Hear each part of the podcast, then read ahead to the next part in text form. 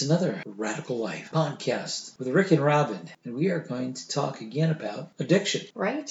For most people, there's something that, that wakes them up in the morning. There's something that drives them. For most. Not everybody, but for most. There's something that gets them up early. It might just be the fact that they had a long enough night's sleep and it's just time to turn on the coffee pot. There are people who just literally say, Don't talk to me, I haven't had my first cup of coffee yet. So, you know, you get that first cup of coffee in you and you're ready to be talked to, you're, you're ready to face your day. No matter what is in your day, you got to be ready for it. But for those who can't get up early enough, there's something that you love to do in life that just really puts you in a place where at night before you go to bed, you're just your your motor's running. You're just thinking about it, Mm. and and you just can't wait to get up in the morning to, to hit it hard again to make whatever it is that you do. It's different for everybody. I got friends who they do things that i just look and go I, can't, I can't even imagine for a second wanting to do that. Right. it just does not trip my trigger. Right. We all have different we do. things that motivate us. very much so.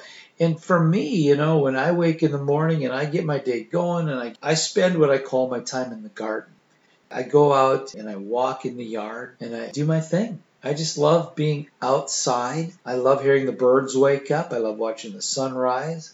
I love it when there's little to nobody up yet. It's just me and God. And that is just such a cool thing. And I've been doing that for most of my life. I just really love to get up early and, and get my day going. Uh, and there are people who watch me and, and, and what in the world are you doing up at that time of the morning? What is there to do? Well, I don't think it's so much that there's something to do or what it is that I do. It's more about that's when I really just feel like I'm a human being. Hmm. I don't have so much to do. I mean, of course, my brain is going, I've got things on my list, but I feel just so much more like a human being in the morning before I've met anybody, before I've started a conversation. I feel like a human being because it's me and God. Mm. And God and I can walk and we can chat and, and I can just, more than anything, just hear his voice, hear him speak to me. And it's just wild the stuff that God speaks to his children. I thought it was really interesting that you mentioned how you did your devotions and how much you and I are different in that respect. Right.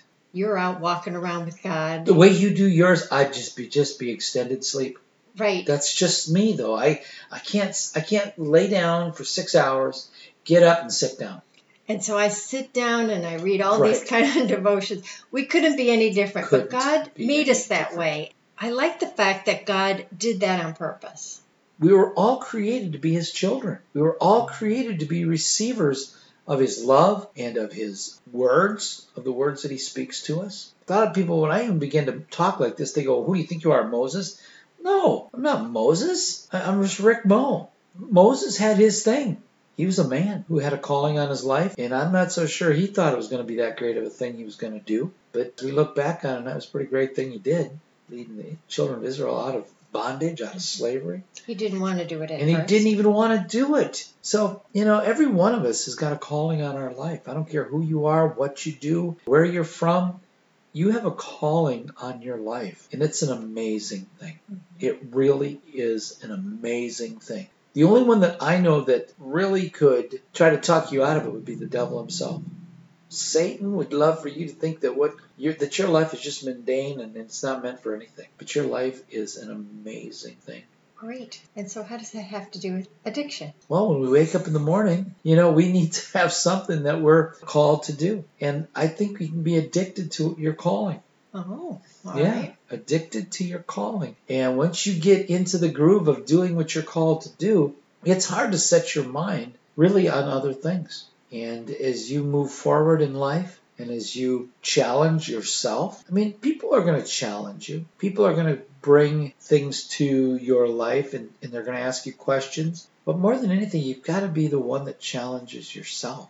Very seldom will somebody come along and help pull you up by your bootstraps. You're the one doing that. You, and God are pulling yourself up by the bootstraps so that your life can move forward. And to be addicted to the calling of God on your life, I can't think of a greater thing. But again, like we mentioned before, it can get to a point where it's that Calgon thing. You're getting carried away. So, even in Even in, the Christian realm, yes, you can become you addicted. bet. Mhm. You bet. We brought up Moses. Well, let's go to the story of Moses. You think Moses and his wife, do you think she's like standing around just going, oh, this is just the greatest ever? He was bombarded from every side. I highly doubt, I, I doubt she got an audience with him as often as she wanted. He was pressed from every which direction by everybody, and at the end of the day, he probably walked in the tent and dropped. And she thought, and that's what I got left of him.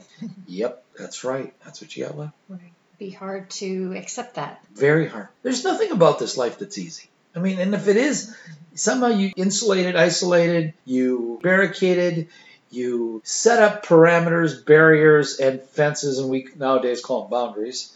You set up such boundaries that there's no longer any challenges because you've just boundaried out everybody in your life. And you know what? I believe in boundaries, but I don't believe in boundaries so tight that everything is cushy, everything's wonderful, everything is amazing, everything is beautiful, everything is just, oh, no, I don't want to do that because then that'll take away from that really comes down to what's God calling you to do in your life? What's He calling you to do?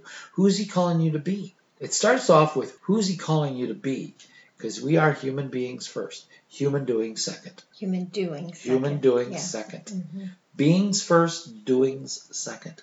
This is not an easy thing, and it's something that it takes a whole lifetime to figure out. And you know, really, do we really ever get it all figured out? And the other word that falls in, in here is the word balance Everybody's striving for balance. Everybody wants perfect balance. But really, it takes your whole life to figure it out. Right at the end, you might just have it and go, and that's it. Well, no, it's not it. This world, this life is not it. This is just the beginning of forever. We are going to get to live forever.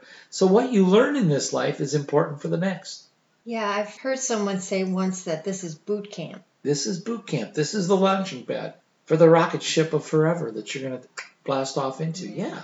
It's hard to imagine what that means, really. People say that, but for me, I can't picture it in my head that no, what we're doing now will affect what we do right. in eternity. It's very tough because everything in our brain right now is temporal. Everything is temporary. But yet, this is what we build everything around our bank accounts, our jobs. Everything is built around this temporary thing. Very little of what we do is the thought of eternity. But as we read the Bible and as we seek the Lord's will for our life and as we find our place on this earth, that becomes more clear.